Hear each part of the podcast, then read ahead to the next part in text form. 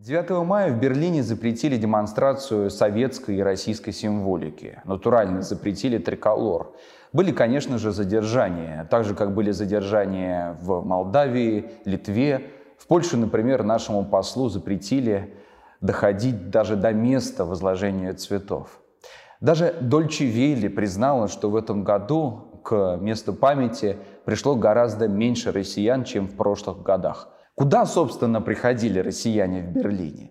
Они приходили к мемориалу в Тергартене. Это самый первый памятник в мире, посвященный советским солдатам, павшим в годы Великой Отечественной войны. Этот памятник по-своему уникален, ну хотя бы три факта. Во-первых, он был сооружен на территории, которая принадлежала британцам, я имею в виду в Берлине. Второй факт.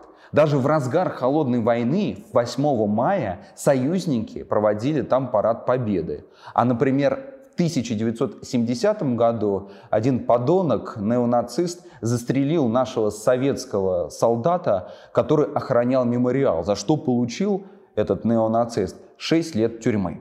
Как видите, вокруг памятника разворачиваются события, которые показывают, какую же историческую политику проводит государство. Памятники для нас, исследователей памяти, являются, по сути, источниками. Вот, например, историк Ключевский говорил, что источники, ну, письменные источники или археологические артефакты, они сами по себе молчаливы. И вот для того, чтобы они начали говорить с нами, не только с историками, а со всеми нами, к ним нужно задавать вопросы. Вот памятники работают примерно так же, только нужно смотреть, какие же события происходили и какие события происходят вокруг этих памятников, для того, чтобы понять, что же именно происходит. Вообще, такой исследователь, крупные исследователи памяти, как Пьер Нора, назвал эти места местами памяти, не в физическом смысле, а в символическом. Вот, например, местами памяти могут являться захоронения. Вот в качестве такого примера захоронение является захоронение маршала Петена. Каждый год к его могиле возлагают тонны цветов, и каждый день буквально на этой могиле испражняются. Это является показателем того, что во французском обществе есть раздрай.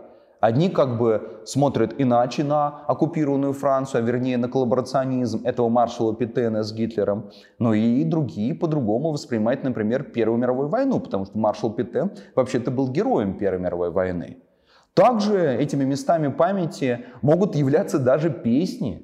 Вот, например, такая песня, как «Белла Чау», для миллионов итальянцев означает и такой борьбу за освобождение, как бы гимн партизанскому движению, но одновременно эта песня может вызывать как бы отторжение, потому что в Италии по-разному, например, относятся к Муссолини. Вообще чествование какого-то дня из года в год является, ну, несовременным явлением. Например, вот еще при таком папе римском Бонифации восьмом в тысяча трёхсотом году был введен так называемый День человеческой смертности. В этот день отпускали все грехи, и сначала этот день должен был отмечаться раз в столетие, ну так вот, громко.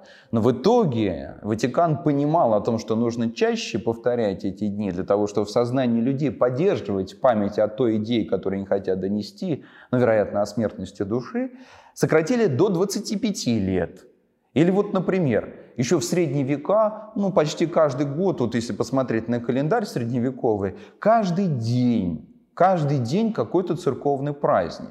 И, в общем-то, как мы посмотрим, например, и на даты восьмое и девятое мая, они тоже являются значимыми. Вот недаром же, например, президент Украины Владимир Зеленский совершенно недавно переименовал как бы День Победы в День Европы. И даже перенес его с восьмого мая, прошу прощения, с девятого мая на восьмое мая. И, конечно же, для немцев это тоже все не просто так. Я предлагаю сейчас посмотреть на то, как в стране, где царил нацизм, каждый год вспоминают день окончания Второй мировой войны. Мы посмотрим на речи политиков, мы посмотрим на то, как же в разных Германиях вспоминали о дне окончания Великой Отечественной войны и Второй мировой войны. Посмотрим на мемориальные комплексы и еще на несколько интересных фактов. Друзья, вот сейчас обязательно подписывайтесь на канал. Вот я уже устал это напоминать. Обязательно подписывайтесь, ставьте не лайки, а мне нравится. комментируете это видео. А я начну, собственно, с того, как, в общем-то, Германия разделялась по поводу дня окончания Второй мировой войны. Только для начала небольшое такое предварительное замечание. Это особенно для тех э, комментаторов высококвалифицированных, которые под прошлым видео написали о том, что девятое мая является чуть ли не выдумкой Сталина или каким-то красным кровавым сном КГБ. Но нужно, друзья, очень хорошо знать историю и очень хорошо нужно знать географию. Дело в том, что седьмого мая Альфред Йодель, ну это представитель нацистов, дело в том, что Гитлер-то в это время уже того, он э, принес, в общем-то, этот акт капитуляции, который союзники должны были подписать. Но советское руководство просто-напросто отложило день подписания этого акта, и девятого мая по московскому времени, просто разные часовые пояса есть, Жуков около часа ночи подписал этот акт капитуляции. Поэтому в Западной Европе, вспоминая день окончания войны в Европе восьмого мая, а у нас девятого мая. И надо понимать, что, конечно же, в разных, повторюсь, разных ипостасях вспоминают это восьмое мая, но вот э, восьмое мая в Германии является не всегда днем освобождения, не днем победы, это уже однозначно. В это время часто правые силы совершают марши, где откровенно издеваются над жертвами нацистов. Ну а старшие поколения, если уж не так радикально, но они вспоминают это скорее с горечью, потому что их страна разделилась на две части. Это тоже очень важно понимать. Давайте посмотрим, собственно, как восьмое мая вспоминали в Западной Германии и Восточной Германии. ГДР, то есть Восточная Германия, конечно же, отрицала преемственность с Третьим Рейхом. И восьмое мая с тысяча девятьсот пятидесятого по тысяча девятьсот шестьдесят шестой год был днем освобождения немецкого народа от гитлеровского фашизма. А уже потом, с тысяча девятьсот семьдесят пятого по тысяча девятьсот восемьдесят пятый год, был праздником девятое мая. Был так же, как и во всем Советском Союзе, выходной день. И уже потом, спустя время, это снова стал день восьмое мая. День, в общем-то, памяти о том, как же окончилась Вторая мировая война. А если мы посмотрим на политический календарь ФРГ, то мы увидим тоже, тоже ту же самую тенденцию. ФРГ как бы пытается отмежеваться от национал-социализма. И очень долгое время, с тысяча девятьсот пятьдесят четвёртого года по девяностые годы, в Западной Германии отмечался день семнадцатого июня. Это день единства германского народа. Это, конечно, уникальный день памяти. Я вот честно, если вы в комментариях напишите, что есть какой-то аналогичный случай, но чтобы в отдельном государстве отмечали день как праздник, день, связанный с восстанием в другом государстве, честно, я такого не знаю. Но, может быть, в каких-то странах, где не происходила Красная революция, отмечают седьмое ноября. Вы, пожалуйста, напишите об этом. Но в ФРГ было так. Что же произошло семнадцатого июня тысяча девятьсот пятьдесят третьего года? На минуточку, это год, когда умер Сталин. Да? И вот в ГДР происходит восстание, которое войдет в историю под названием «Мармеладный бум». С чем же был связан этот мармеладный бум? Это совершенно какая-то отдельная история. Я думаю, что стоит даже посвятить выпуск отдельной этой теме. Дело в том, что в ГДР случился дефицит сахара, варенья, либо повидла. Кстати, повидло для немцев является таким неотъемлемым блюдом каждое утро. Но вот случился дефицит. Представьте, то есть привычка как бы исчезла из быта обычного немца. И вот В, советскую, в советский центр, то есть Москву, доносит информацию о том, что в Германии случился этот дефицит, но не особо понимали специфику и просто-напросто обобщили вот этот сахар, варенье, повидло. Одним словом, у них не хватает мармелада. И тогда советское руководство как бы, ну, не особо обратило внимание, ну, не хватает, не хватает, попозже пусть подождут, у нас тоже не особо много мармелада. Но в итоге это вылилось в целое восстание. И вот ФРГ, смотря на это восстание как бы из-за Берлинской стены, они решили сделать это праздник. Вы смотрите, очень долго продержался этот праздник. И он стал, в общем-то, таким методом, что ли, дистанцироваться от ГДР, дистанцироваться от этой коммунистической идеологии и несколько повлиять в том числе и на восточных немцев. То есть мы видим о том, что День памяти, по сути, является одним из таких способов информационной борьбы. И, конечно же, нужно очень трепетно относиться к символическим вот этим датам, когда мы говорим про проведение стратегической точки зрения, проведение исторической политики и в своем государстве. Нужно брать как бы этот опыт. Но вернемся, как говорили римляне, к нашим баранам.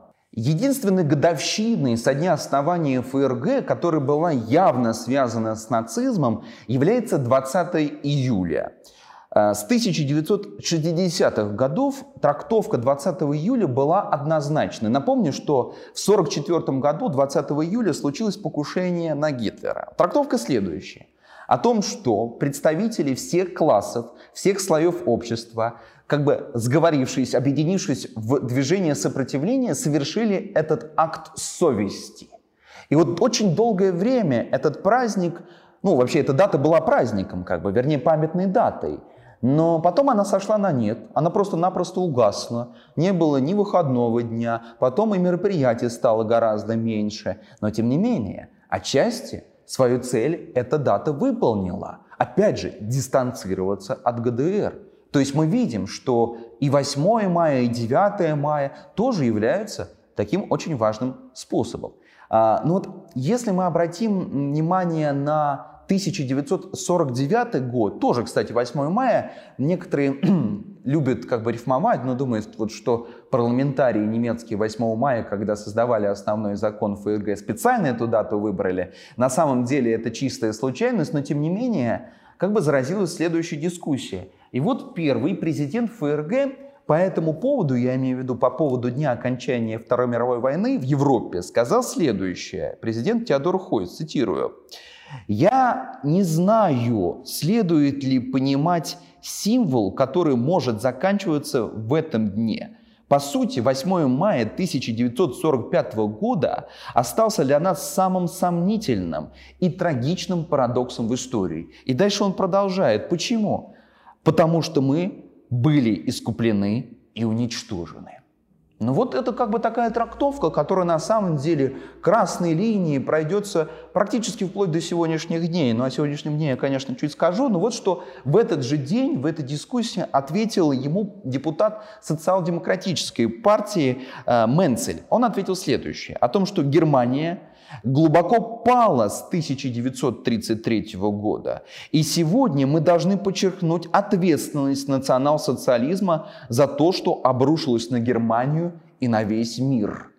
Это на самом деле первые слова в немецком парламенте об ответственности Германии. Потом на долгое время вот этот нарратив, вот эта идея угаснет. И я чуть позже, повторюсь, скажу, когда она вновь возродится, но запомните этот момент. Вообще показательным, если мы уже говорим про Бундестаг, является... Вообще Бундестаг представляет из себя не просто как бы место, где а, парламентарии заседают, принимают законы, а, дискутируют об этих законах, но еще Бундестаг представляет из себя такую м, коллекцию арт-объектов. Вот там есть один замечательный арт-объект. Когда идешь мимо него, действительно, или даже сквозь него, это такие стеллажи с маленькими ящичками, ящичками, где как бы изложены личные дела всех парламентариев, которые существовали в Германии, вот как только парламент зародился. И чем интересен этот арт-объект? Он интересен тем, что, когда ты смотришь на эти ящички, первое, что ты замечаешь, о том, что на некоторых ящичках есть черная ленточка. Что означает эта черная ленточка? Эта черная ленточка означает имена тех парламентариев, которые пострадали от рук нацистов. Раз. Это первое, что ты замечаешь. Второе, бросается в глаза о том, что с тысяча девятьсот тридцать третьего года, собственно, когда был подожжен Рейхстаг, до тысяча девятьсот сорок пятого года отсутствуют ячейки. Там зияющая пустота. И вот в чем уникальность самого этого памятника, по сути, места памяти? Бывают и такие места памяти. Уникальность в том, что ты как бы не видишь имени человека, из-за которого случилась эта пустота, но ты на внутреннем экране как бы его воспроизводишь. Так работает наша память, потому что, ну вот авторское определение памяти, поделюсь с вами, друзья, память — это способность забывать.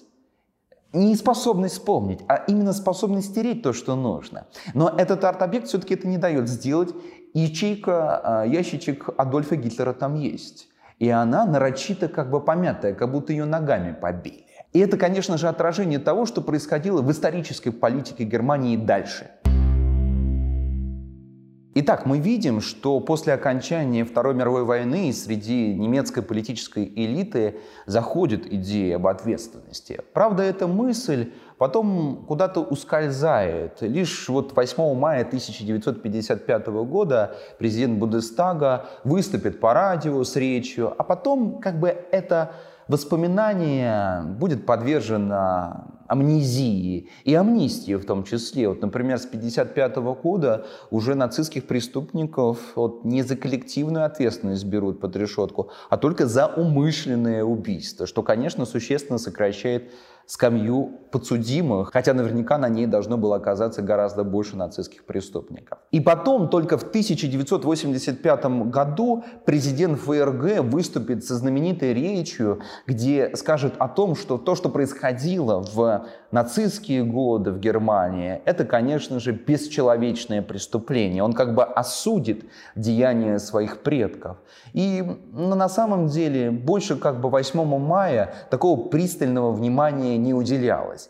И здесь я вспоминаю, что происходило в моем городе восемь лет назад. В две тысячи пятнадцатом году, восьмого мая, тогдашний глава Министерства иностранных дел Германии Штайнмайер, сейчас он является президентом ФРГ, посетил наш город.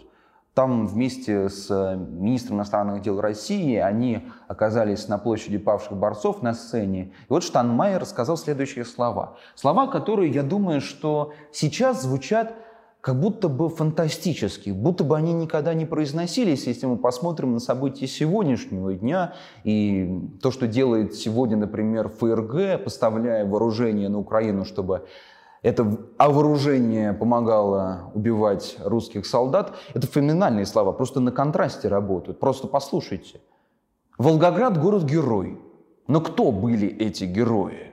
Это люди, которые пережили неописуемые страдания. Но они сделали возможным первый решающий поворот в войне, начав освобождение Европы от нацизма.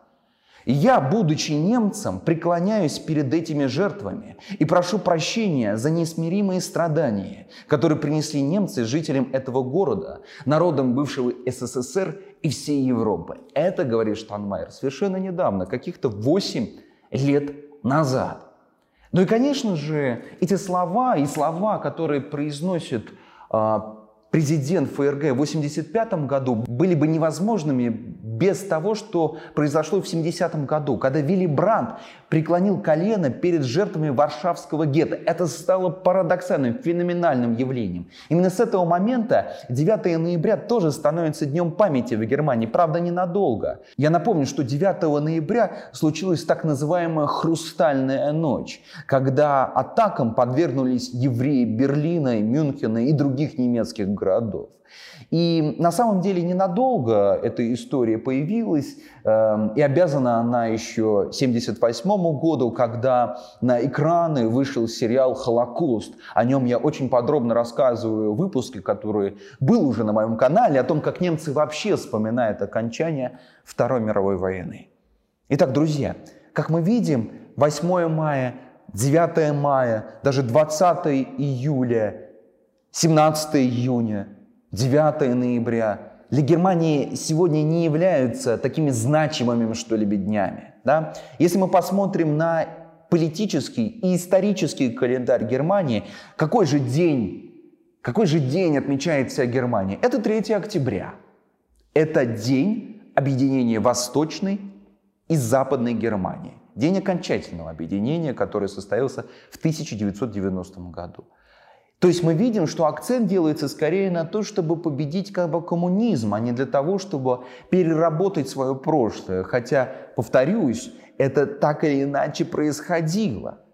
Но вот если мы посмотрим, опять же, на события сегодняшнего дня, и мы поймем о том, что все-таки Отмена российской и советской символики в День Победы является не реакцией на последние события. То есть это не стихийное явление, а вполне тенденциозное и закономерное, которое длится буквально середины прошлого столетия.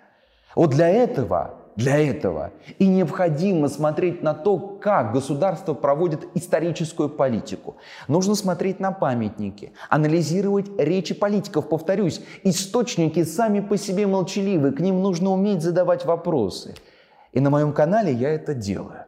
Если вам понравилось это видео, высылайте его друзьям, публикуйте во всех дружественных чатах и в своих телеграм-каналах. Обязательно ставьте «мне нравится» это видео и подписывайтесь на канал. Поверьте, это очень важно. А еще в описании к этому видео вы можете найти ссылочку на донаты к этому каналу. Вы можете помочь с тем, чтобы у нас была красивая картинка, у нас был звук, у нас была студия, это замечательная. И мы дальше продолжали исследовать память о том, как же народы вспоминают ключевые события прошлого, а самое главное, то, как они их забывают.